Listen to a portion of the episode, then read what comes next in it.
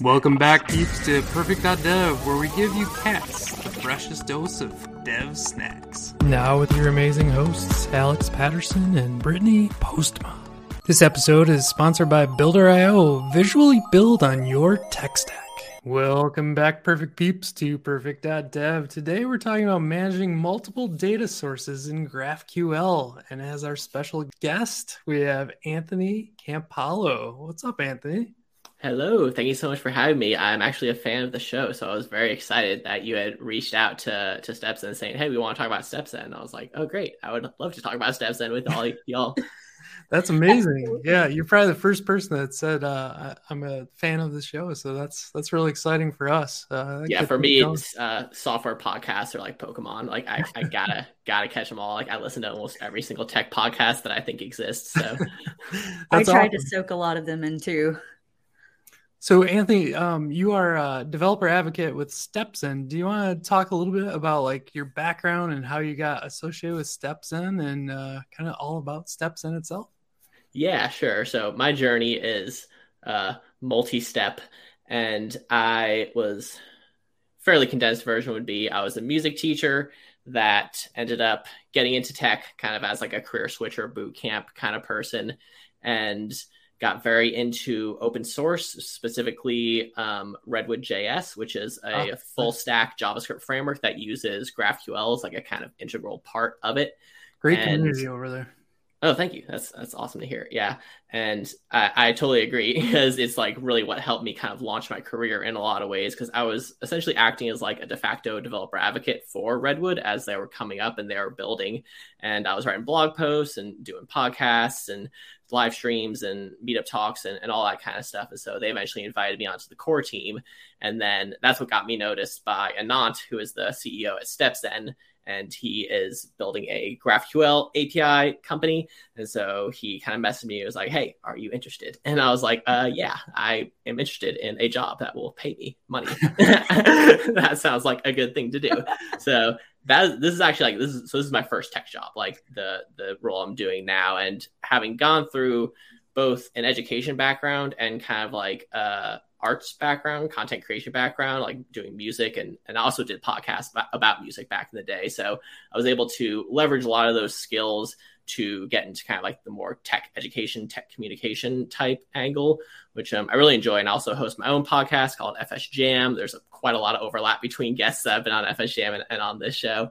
Nice. And so, yeah, that's kind of where I'm at right now. And we'll get into like what GraphQL is and what StepZen is and all that kind of stuff. But the kind of like TLDR is that it's a way to work with lots of APIs kind of all at once in like a unified way with GraphQL. That's awesome. an amazing journey though. So you started as a music teacher and mm-hmm. didn't have any was tech just like a fun hobby and did the Redwood JS alongside teaching? So so I also did a boot camp. So this is so okay. I started self-teaching and as I say this multi-step process. I started self-teaching myself machine learning and Python. And so that is what I wanted to learn originally because like this was in like 2016 when like deep learning and like AlphaGo and all this stuff was like blowing up, which is like mm-hmm. kind of downstream what Copilot actually is. Funny side tangent, but um, I was very interested in that stuff and I thought it was so fascinating. And so I was trying to learn it, but I was also trying to learn to code, just like learning a coding language and then learning how to actually apply a programming language to a high level scientific problem like machine learning. It's like you're it's two separate things you have to learn, and both are incredibly hard to learn separately. So mm-hmm. that I did that for like a year or two and just like didn't really get much traction and didn't really feel like I was like, even close to getting a job. So I eventually kind of pivoted to like web development because there's a, a lot of virtues to like just being able to throw up like an HTML page and like write stuff and then see the changes and then layer on the CSS. And then you start getting into the JavaScript and the code and all that. And so I started learning web development and like React. And then was making a little bit more progress at that, but decided that I really should just like do a boot camp. That that would probably be the the thing to do. So I did Lambda School, which um changed their name I think to Bloom Tech now, which oh. um ca- kind of a controversial income share agreement boot camp. Um, I I say that my experience was mostly positive, but I ended up kind of dropping out like two thirds of the way through to like do Redwood instead because I was in a unique position to like work in this open source project that like had a need for my skill set. So I ended up doing the boot camp for probably like six months or so after having already self taught myself JavaScript for like six months or so after already trying to learn Python for like a year or two. So that was like a three year journey by the time I started getting involved in like Redwood and, and all that kind of stuff. So that was great because like I already knew how to use like Git and I at least knew like the baseline of like yeah. what it took to even contribute to a project. But then getting to work with like you know Tom Preston-Werner and you know Peter Pistorius, like these really really incredible legendary devs, and just get to listen to the conversations that they were having. It was really awesome, and I ended up you know forming a podcast around that time to like bring on all these people that I was meeting, and so like FS Jam, like Tom is like the fourth guest that we had, so that was just really cool to kind of start to just get involved in the community and then by the time I actually like got the job, that was like going on like three or four years of like this long, weird, meandering path to, okay. to get where I got. You know, that makes sense.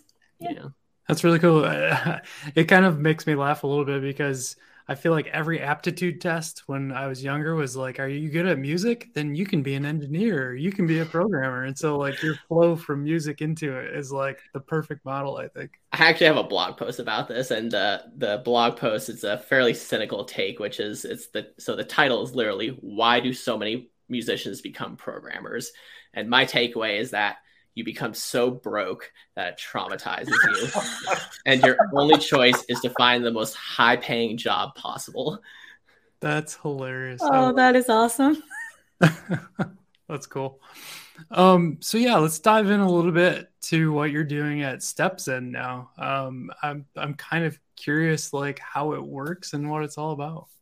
Sure. So first question would be um, what are your experiences and like comfortableness with GraphQL as a thing? Yeah, so I would say my first experience with GraphQL was learning it when kind of picking up Gatsby. Gatsby. So, yeah, that that's probably my my like I, I used REST APIs for years and SOAP prior to that for years, um, which is awful. Ugh. I just got chills thinking about soap. Anyways, um, and then yeah, it was it was pretty much getting Gatsby data passed through for it. So combining a couple data sources, and I know we're it's talking about like multiple at this point. So kind of funny for me because I started learning uh, GraphQL with Gatsby too, but it made way more sense to me after I took Gatsby out of it. So yeah, I agreed. did uh, an Eve Porcello workshop from Jamstack Conf last year, and that like got me a lot more into it. I don't know, Gatsby's GraphQL just didn't make sense to me. Well, it's, it's great. It's great that people got into GraphQL through Gatsby and that Gatsby exposed people to it, but the way Gatsby uses GraphQL is kind of weird, and it's baked into all the conventions of the framework. So separating what is the Gatsby stuff and what is the GraphQL stuff is very hard to do if you don't know ahead of time. That's what, what totally like confused me because yeah. I was learning both at the same time. I'm like, I don't understand like what yeah. the difference is here going on and this whole like data engine piece that sits on the side. So mm-hmm. it's cool to like bounce out of that. Um, now that I'm at Builder.io, um, we, we have a GraphQL endpoint as well. So I'm doing a little bit more, um, which is intriguing too. So so I would say if we're uh, one to five, five being the most knowledgeable with probably what you have, I'm like a one or two. I'm like, a, I might go two, two to three, maybe. Yeah, I'd say it sounds like you're both in like a, a two to three range. I would give, give yourself a little, a little more credit, and um, like that's that's great. I'll give I'll give a simple 101 for any listeners who don't know anything about it. GraphQL is a query language for APIs. So most people know of SQL, as a query language for databases. It's like its own specific kind of programming language that you use to query something like a Postgres database or a MySQL database. Whereas uh, GraphQL is a more general purpose query language in that it could be for a database, it could be for a REST API, and then it could be for other GraphQL APIs. And what's nice about it is that it standardizes the language in a way to where like the create, read, update, delete kind of methods are like baked into it because you write queries and you write mutations. So queries are getting data, reading data, and then mutations are uh, writing, updating, or deleting data. And so once you kind of learn GraphQL, it's something that you can use in almost any situation where a GraphQL API is available to you. It's not kind of like with REST where every REST API has kind of its own conventions and its own way of like doing pagination and like linking between different objects. And like there's just lots of stuff that goes into making a REST API that are decisions that need to be made by the backend developers. Whereas with GraphQL, the language itself is making the decisions on how you interact with it. And then the backend people have to figure out how you map those queries to the actual backend data source. So it's simple for front end developers. It's kind of more complicated for back end developers. And that's kind of where StepZen comes in, is as simplifying actually doing the back end translation of how do you take a database or REST API or whatever, and then transform that into something that your front end people can query with just a simple GraphQL query. Ah, good description.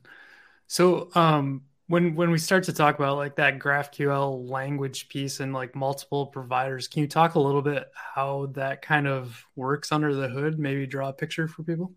Yeah, and this will be t- dependent on what tool you're using. So, a typical setup would be Apollo Server. You would use Apollo Server, and you would write what are called resolvers. And so, what a resolver is, it's basically a bunch of JavaScript code you write to turn a GraphQL query into functions that run against your backend. So if you want to have, and, and so then to take a step back, a GraphQL query itself is like a JSON object with just the keys and, and no value. So it's like if you imagine like an object with keys on one end, values on the other, take the values away, and you just have the keys. You send that, that's a GraphQL query, and then you get essentially a JSON object back.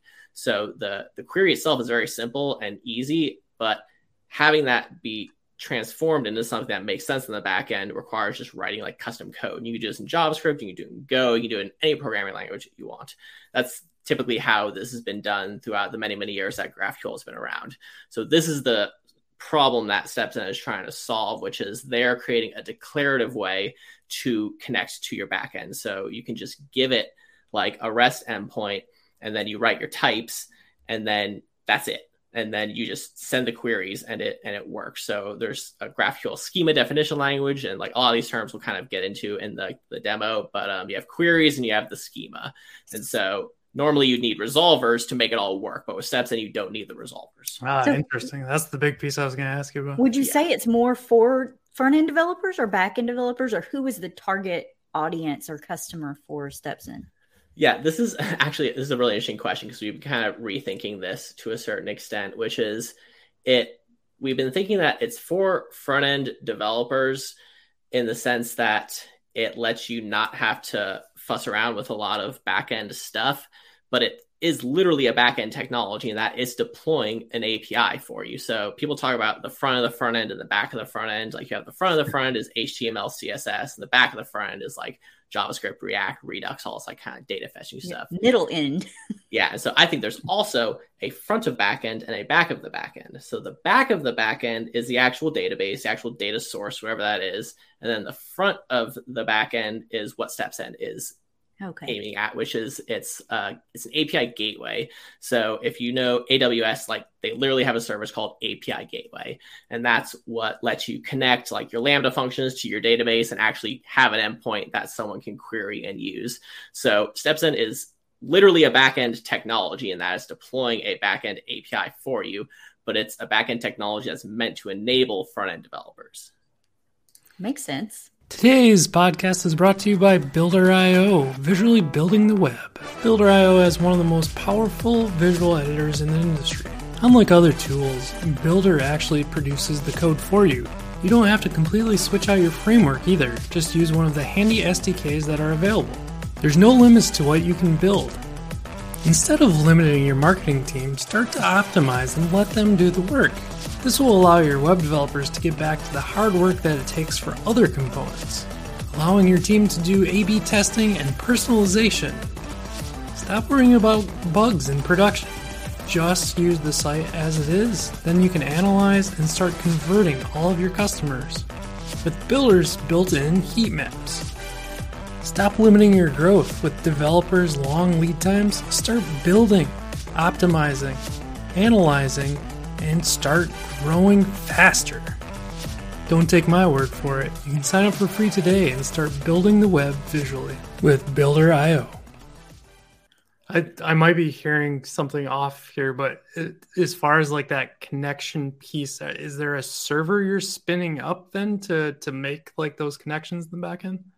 Yeah. So when you use StepZen, you are able to run a single command that deploys an entire GraphQL API for you with an endpoint that you can query and with API keys that you can use to authenticate against that backend. So it's like an awesome like data meshing kind of thing, but it's actually like also there's like a whole deployment tool for you. Like it deploys an entire API for you, like a single command, and like that is really incredible and provides access control and all that kind of stuff. So and you is, will end with an actual deployed API endpoint.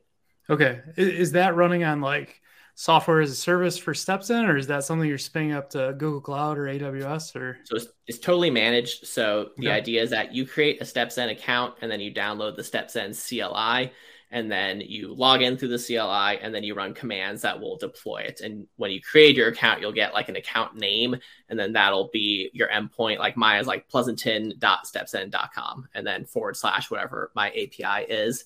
So when you create the account, you have your own kind of namespace where these APIs are deployed for you. I was I was like when I signed up, I'm like, where do I put it in? Like I want to put Coding Cat in, and it's like, no, you're Winooski. I'm like, what is Winooski? yeah, you can't pick a name yet. That's um will likely be a, a feature somewhere down the road. No, that's cool. All right, I think I don't know, Brittany. Any other high level questions that you might Not have? before we see it. Maybe more yeah. after. Yeah, I think it's demo time. Are you prepared, Anthony? Oh, I am always prepared for demos. this is like my my whole job. I love that attitude. Okay, so first thing I'm gonna do is I'm just gonna kind of run just a couple of commands, kind of like scaffold out a project, and then we can talk about like what the the project actually is. There's a couple of kind of pieces of like boilerplate you need just to to get going, but it's not a, a whole bunch. So the first thing you're gonna have is like an index.graphql file that is going to be the entry point into your graph. So when we talk about how you can take a bunch of different data sources and kind of, you know, smush them all together, that is what we're doing here. We're going to have a couple, actually, we don't need that one. We'll just do it's a little shorter. So what we're going to do is we're going to have different files that each have GraphQL schemas in them. And then those schemas get combined together into this one endpoint. And so this is also where something like Apollo Federation or like OneGraph kind of comes into to play because this is something that you wouldn't necessarily get out of the box. Just writing like an Apollo server is like having different graphs kind of put together. But the first thing that you can do to kind of show how this works as like a very simple kind of base case is we're not going to connect to any backend at all. We're just going to like write a GraphQL type and a GraphQL query. And this is essentially the simplest GraphQL query you can write. We have an interface that is going to be returned by the get test query. So this is not connected to any backend right now. It's just going to return kind of mock JSON data for us. And then we're going to have um, an endpoint that is going to be deployed. You can give it a name here. So let's do to two U's or two R's? Two hours is good. Yeah. Two hours, yeah. All right. And then I think that should good question on the two U's or two two R's. I've never yeah. and so this is going to be the command to actually deploy our endpoint. StepZen start.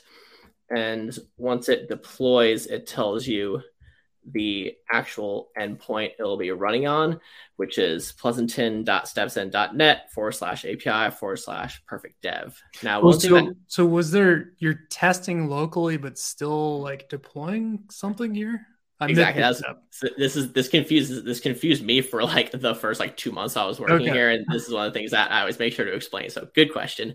We have an actual endpoint here, and we have a local host that is just the GraphiQL ah, interface that is gotcha. querying that endpoint. And that so, like localhost, this is not the StepZen endpoint. This is actually the StepZen endpoint, and this is just a nice kind of way to write queries really, really quickly.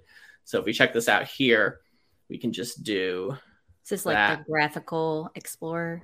Mm-hmm. Yeah. So this, if you use Gatsby, this is pretty much the you. This is an open source tool that companies just kind of take, extend, and, and slap their logo on the top. Yeah. But pretty much everyone uses the same kind of thing. So this is just a bunch of mock JSON data that we're getting back right now. But this is like a GraphQL query for anyone who hasn't seen a GraphQL query before. We have a query name, So I usually like to name it with all caps. I follow Redwood naming conventions. And then this is the actual uh, query that we defined over here. And then you say the specific fields you want to get from that query. So we can get back this type, but we don't need to get everything. We can just get the date if we want, or we can get everything if we want. So this is the GraphQL query, and then this is the GraphQL response. Cool. Yep. So that should be fairly intuitive to anyone who's ever used GraphQL before. This is actually one of the things I really like about StepZen is that it is a very good onboarding experience for people who already know GraphQL. And there's only like some small kind of StepZen isms that you need to understand how to actually connect to the backends. So let's do now. We're going to connect to the Rick and Morty API, nice. and we're going to have uh, characters type that's going to return an array of character objects and then this query type here. This is where the actual StepZen stuff comes into play. So, so far we've just been writing GraphQL schemas and GraphQL queries, and there's nothing StepZen specific about it. But what is different here is this directive. So in uh, GraphQL, you have directives that allow you to expand the capabilities of what you can do with your server. So all of the at whatever things you're going to see in StepZen projects, those are all custom StepZen directives that are different ways to connect to different backend data sources. So we see here, I was GraphQL. Now we can also do a REST API if we want to. So you do at REST, and then you can also do like a DB query to connect to a database. So I like kind of starting with just a GraphQL one because then it's basically just you're just defining the GraphQL schema that they're already giving you at the Rick and Morty API. So if we go look at this API, we can see like the docs and we can figure out what our, our schema is and all that. And so we just kind of grab that and then we can write queries and stuff. And then once we plug that into our StepZen project, then we can write those same queries like so. So if we want to get that information here, and now we're querying the StepZen endpoint, and the StepZen endpoint is then talking to the Rick and Morty GraphQL API and then funneling that data in. That's one of my favorite things about GraphQL is that you only have to get the data that you want. Like if you hit a REST endpoint, you just get everything. Mm-hmm. And then you have to find the specific thing that you want within that. And it's very nice the way GraphQL lays it out.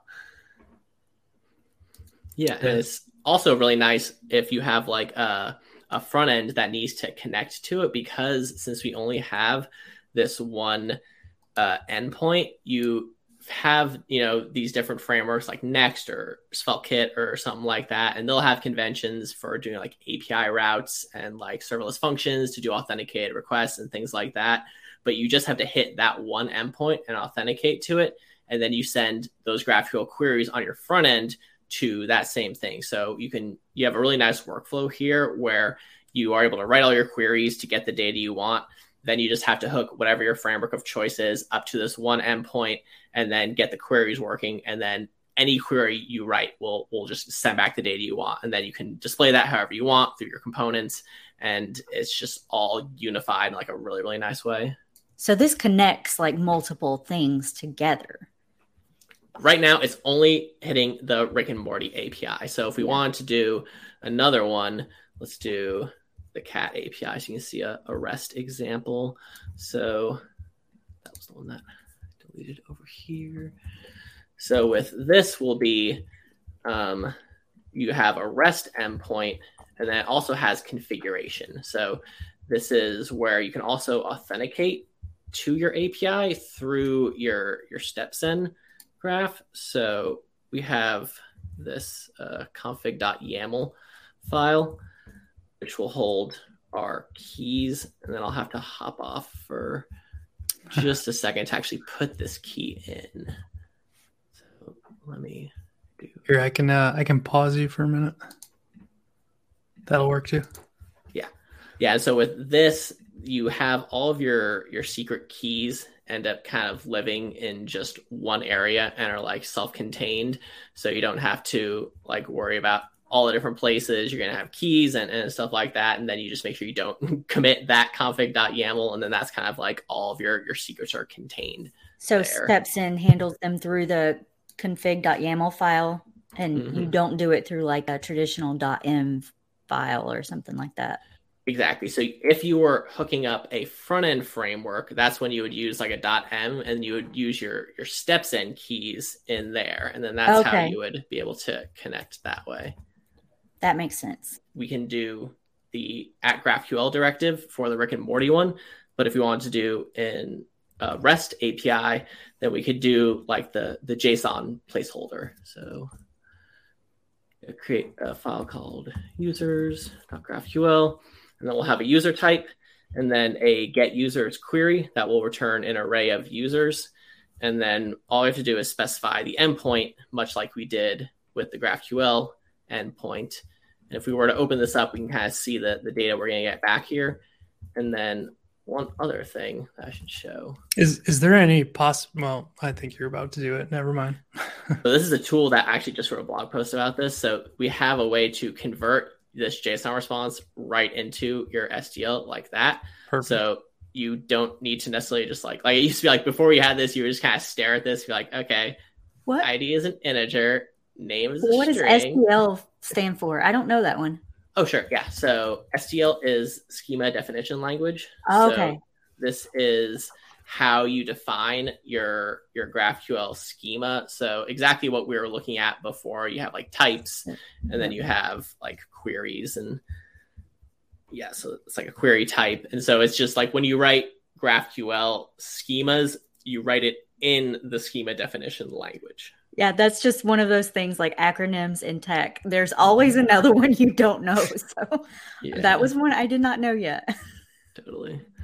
Okay, I think we have this. Oh, no, I skipped a step. So then once you create a new file, you need to make sure to add it into your graph over here. So now what's really cool is that we have two separate APIs, right? But they're unified together into our whole thing. So if we wanted to get the users, we can get the users like so if we want to also get the Rick and Morty characters, then we can do that like so. We just write this one query and it sends back all the data you want. So once you add something to your StepZen graph, you have it all there available to you and you can write any sort of arbitrary query you want that's going to pull any piece of data from any of those backends. That seems really powerful. Yeah. That's interesting. I like that. That's really cool. So that's, I mean, that's the kind of premise that we were shooting for on this episode was to show how we could like pull different data sources in um, pretty easily. This is probably a pretty, uh, I'll call it easy example, uh, mm-hmm. just because you're like hitting a couple APIs. Is there any sense on like talking about the resolver side at this point, or anything around that? Um, the, the well, the great thing about the way this is set up is that all of the kind of like what would be resolvers is happening under the hood of StepZen. So it's just like a huge like transpilation kind of thing almost like it's not quite transpilation but it's basically how do you actually turn this query into something that makes sense against the api endpoint itself and so like the the way that happens is kind of like the the quote unquote like secret sauce of of StepZen, and like honestly, something I don't even understand that well. But the the point is that the tool exists, so you don't need to have to figure that out. It's like you they give you conventions, and the if you check out the docs, they'll be like, this is how you connect your endpoint. This is how you configure your keys. There's also kind of other like higher level type things you can do where you can kind of modify the the types themselves to be able to write even simpler queries than what you would have if you just mapped like the rest schema to the GraphQL schema. So there's also like higher level stuff you can kind of do so you can deal with your endpoints in kind of any way you want. But the the point is that you kind of do this the StepZen conventions to get the data that you want and like you don't ever think about how that query actually gets mapped to the endpoint. It's being declaratively specified through these directives that we have. Cool. That yeah. totally makes sense. Great. Good. Didn't make sense to me for a long time. I think i've i've messed around enough with like aws amplify and there's so many things you can do with um totally dropping the name. What's their graph so appsync yeah, Thank so you. AppSync. AppSync is one of like kind of the closest analogs to what StepZen is doing for you. And like for them, they have like a lot of connections already built out for like, you know, DynamoDB. Whereas like we have a lot of stuff like Postgres and, and MySQL. So the yep. the the data sources that they're kind of building around are slightly different because they are like AWS specific. Whereas with StepZen, it's kind of more general, but in terms of conceptually what they do, they're very, very similar tools. Gotcha.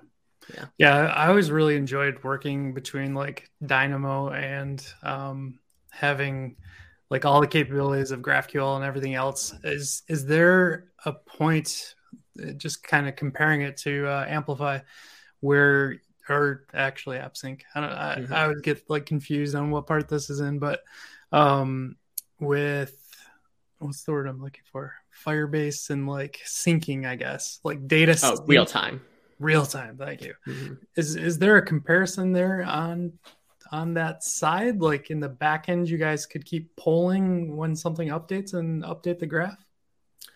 Um, that's a good question.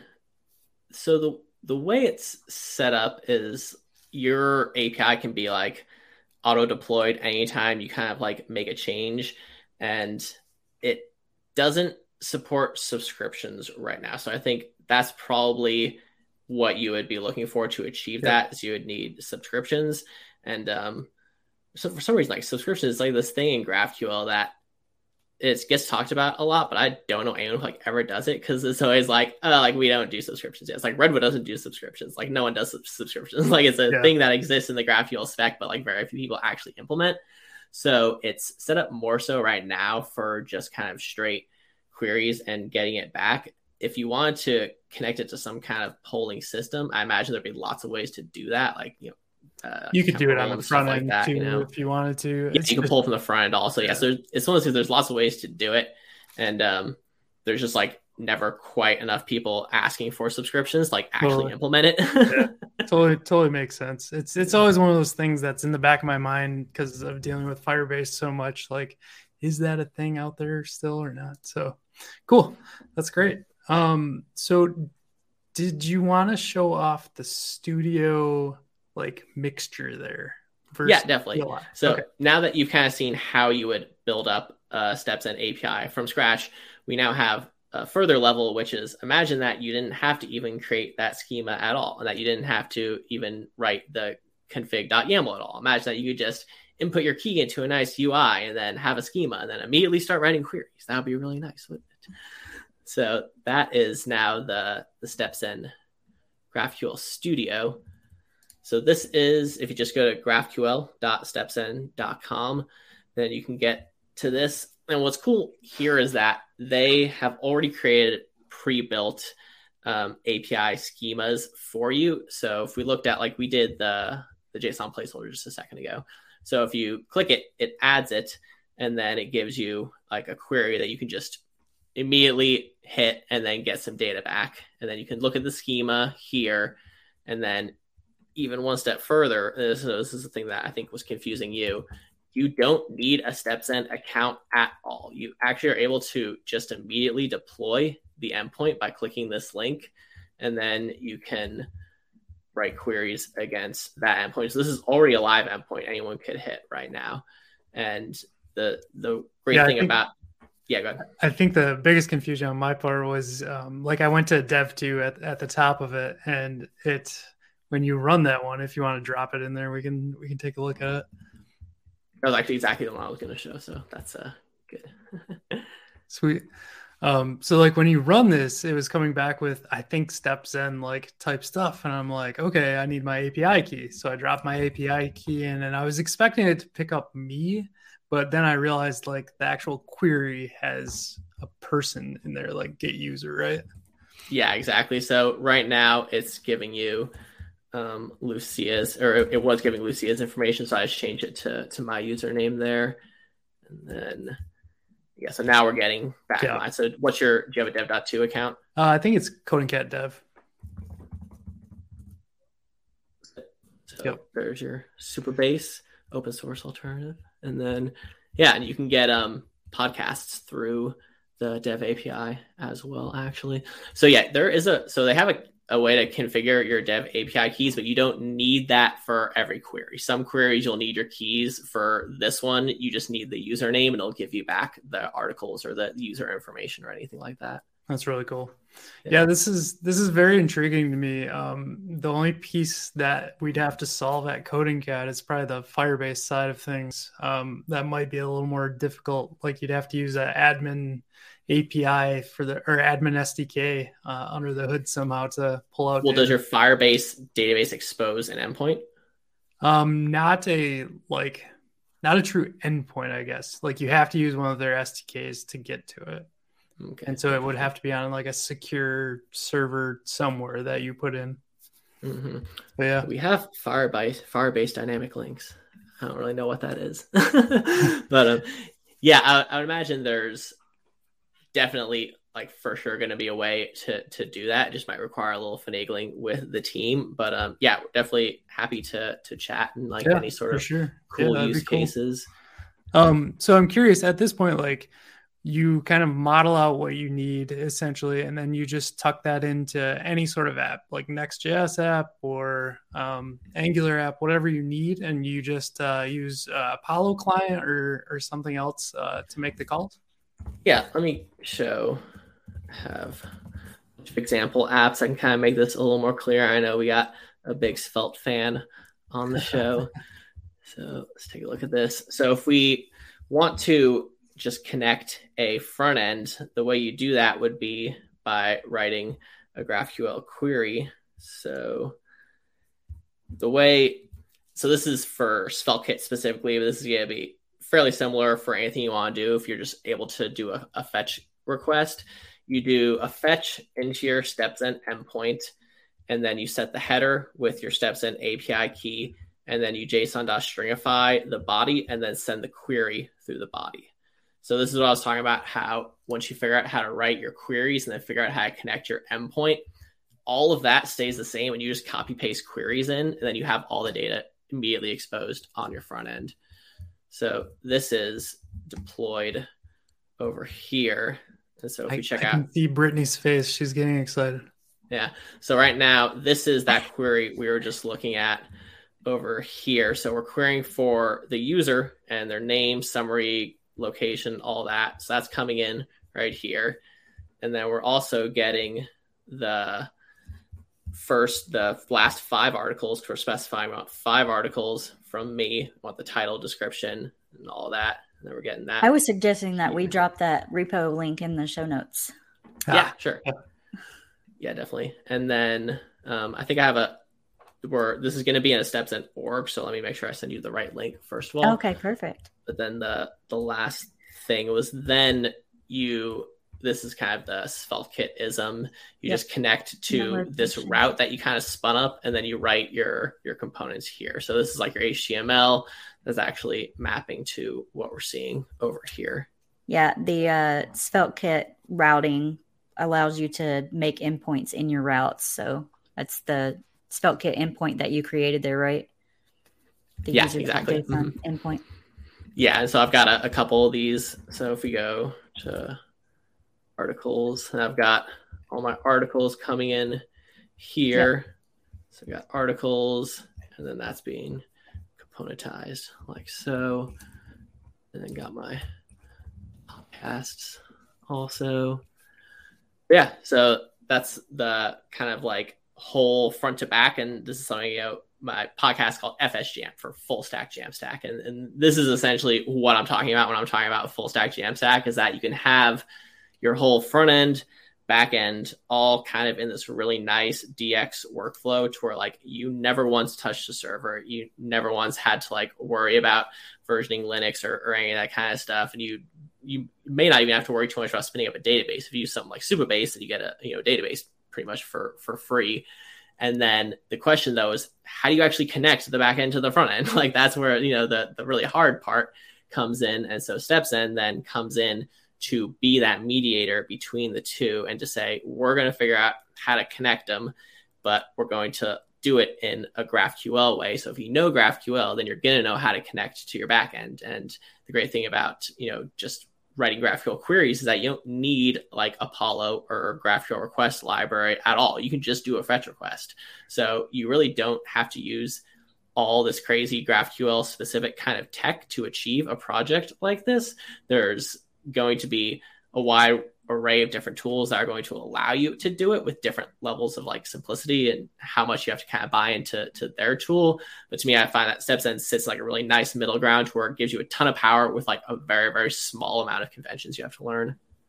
Yeah. Um, it seems like it's really powerful and it could really help like integrate those pieces. What is is there a free tier? What is the pricing schema for StepZen?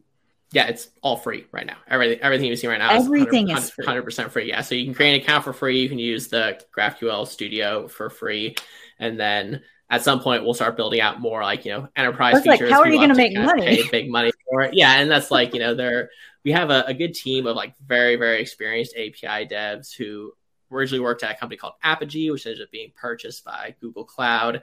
So the there's a kind of a longer term like you know enterprise you know vision here but for like the the the dev like you know us like someone just wants to like build a project build a hobby project or maybe you know create a startup but wants to bootstrap you are able to do that. You have this really powerful tool that you don't have to pay anything for.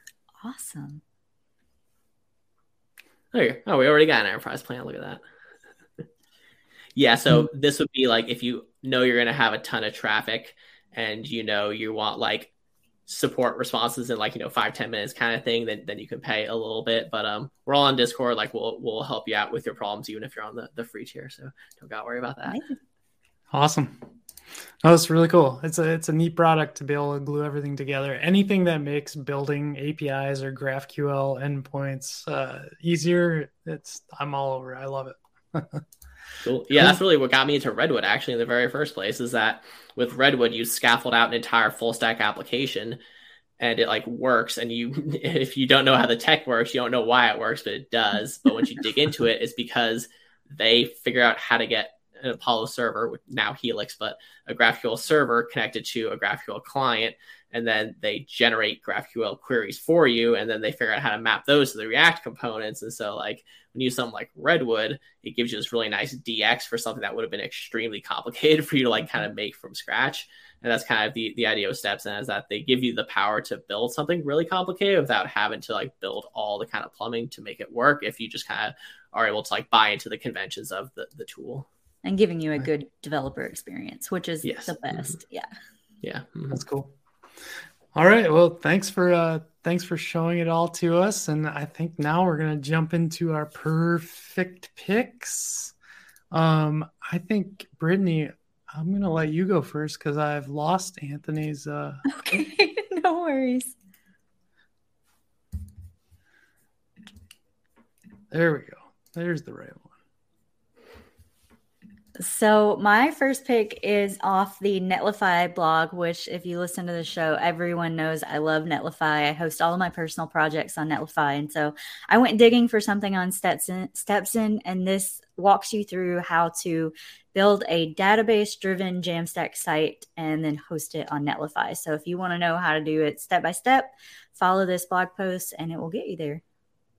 Nice and it's by Demetrius Clark, who is their technical community builder. Brian Rinaldi. Oh, Brian Rinaldi wrote it. I just thought, why did I just? Yeah, that was that was my bad. Because you're you're you're thinking ahead my, my cut that out, please. you're thinking ahead to my pick. oh. oh, okay. For the, I see.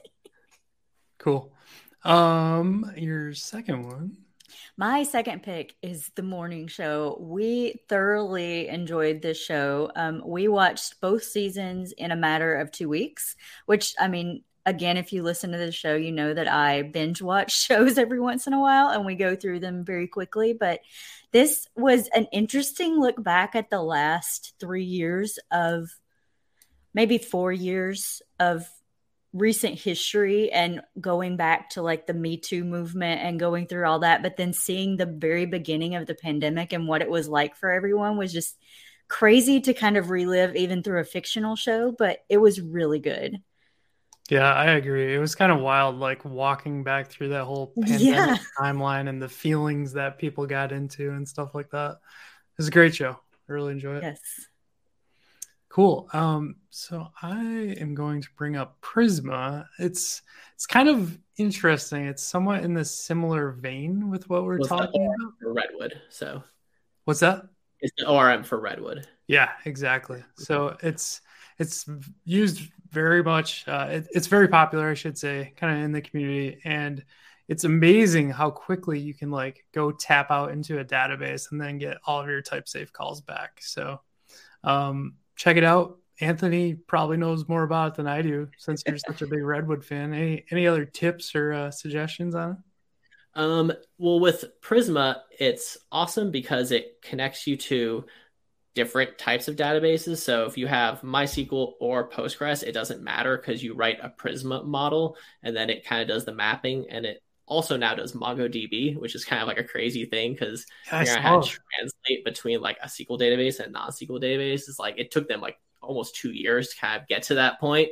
Wow. So um it's a it's a really sweet tool and it's really becoming a key piece of almost any developer's kind of like full stack. If you're someone who uses a framework like Next or something, like you're gonna probably want to bring in some kind of like ORM, which usually then is Prisma. So it's like having seen it get integrated through Redwood and like have the benefits it gets into Redwood is like over the last year I've seen like all these people start just like pick it up for their own, you know, kind of front end projects. So it's like Prisma, this thing's awesome. Like, yeah, I know, right?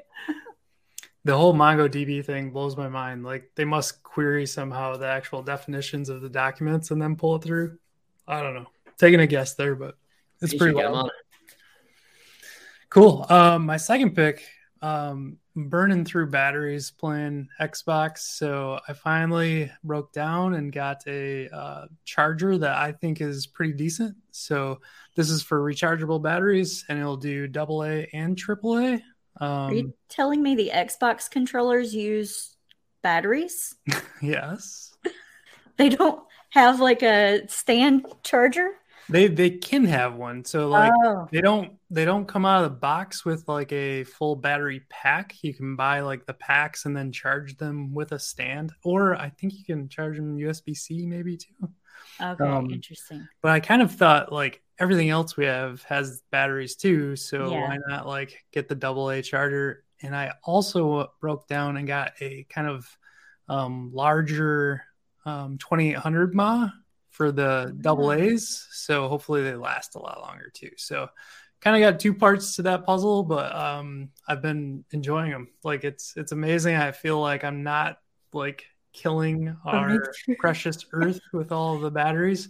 They all end up in a bag at my house and like have to get shipped off to recycling. And uh, the last draw I had was I was sitting here coding and I heard a pop and I thought my monitor busted. There was a remote laying and a battery exploded inside of it, Ooh. just sitting here. And so I was my like, oh, not happy. And that was just a traditional nickel cadmium battery. So Wow. I uh, I was like, it's time. It's time to figure this yeah. out. I think I have the right links now. Uh, call me crazy if I don't. So this is yours, I believe, Anthony.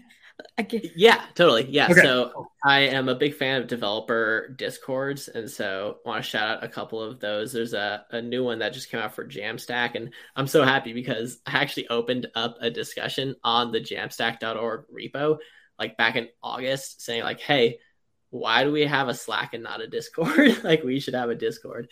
And then the Demetrius ended up getting you know kind of hired to do community management more generally and a big part of that has been him creating this discord and managing it essentially single-handedly. So um, yeah it's awesome. Like i know brittany you're you're in there. I see you talking about Svelte all sorts of stuff all the time. So very cool community. I also am big fans of lunch dev and the front end horse discord. Those are both really fun and you'll if you are in a, some of these discords you'll start like see it's actually the same people hanging out and kind of like all of them but, uh, but it's, it's, like these really amazing fun. people that like you just discord i've loved discord since I started learning technology because you get to talk to these people that you would probably never interact with. Mm-hmm. And I mm-hmm. mean, we're all human and we all need those interactions, but it's just so cool to see all the it's like open source information and help and feedback and friends and there's just so many good things in there. Mm-hmm. Yeah, you gotta get the Discord app because then when you click a a browser one, it'll kick into your Discord app and then authenticate you there. Then you got you, know, you have to authenticate through Discord the has one. the best auth. The QR code scan is the best. I agree. Unfortunately, Discord's been having a lot of issues lately. They have the last couple days, but yeah. they'll get it um, back on track. and then um, I also had a, a funny pick. Um, I've been rewatching Arrested Development with my girlfriend recently, oh, yeah. and so like of you know, if you are into you know mid two thousands kind of humor television shows, Arrested Development, I think is just like one of the all time classics. It's about a very dysfunctional family that's like a you know, business empire type family, and it's a really just like great satire and funny characters and bits that build on bits on bits on bits, and yeah, I love it. That's awesome. Yeah, it's it's funny. We just started um, watching Ozark, which will probably I'll have to pick uh, mm-hmm. soon. Um, we just started watching it again last night too. it's it's funny to see Bateman like kind of in those different roles. Yeah, He's such a good actor, I think. So good time. Agree. Cool. Well, Anthony, thanks so much for giving us a full tour and talking about how to like pull together multiple sources for GraphQL. Anything else uh, you want to pitch or talk about with with StepZen? I mean, just check us out on stepzen.com or graphql.stepzen.com. We also have a Discord, so you can find all that on our homepage. We would love to just find out, you know, what you're curious about building, whether it has anything to do with StepZen or, or GraphQL or not. If you do something with an API, can probably figure out a way to make it work. And uh, yeah, and I am AJC Web Dev on the internet, Twitter, GitHub, everywhere as kind of my general handle. So yeah, always happy to chat with anyone about you know StepZen or front end stuff, open source stuff, you know, career changing stuff. You know, I've been on this kind of like long journey that I kind of you know talked about. So uh, I'm always very open to like kind of sharing you know where how I kind of got to where I am and kind of how to help out other people who are looking to to do a similar thing. So yeah, I'm super into all that. It was so nice to meet you, and thank you for coming on and explaining StepZen to us. Yeah, thanks so much for having me. Have yeah. a good one. Later.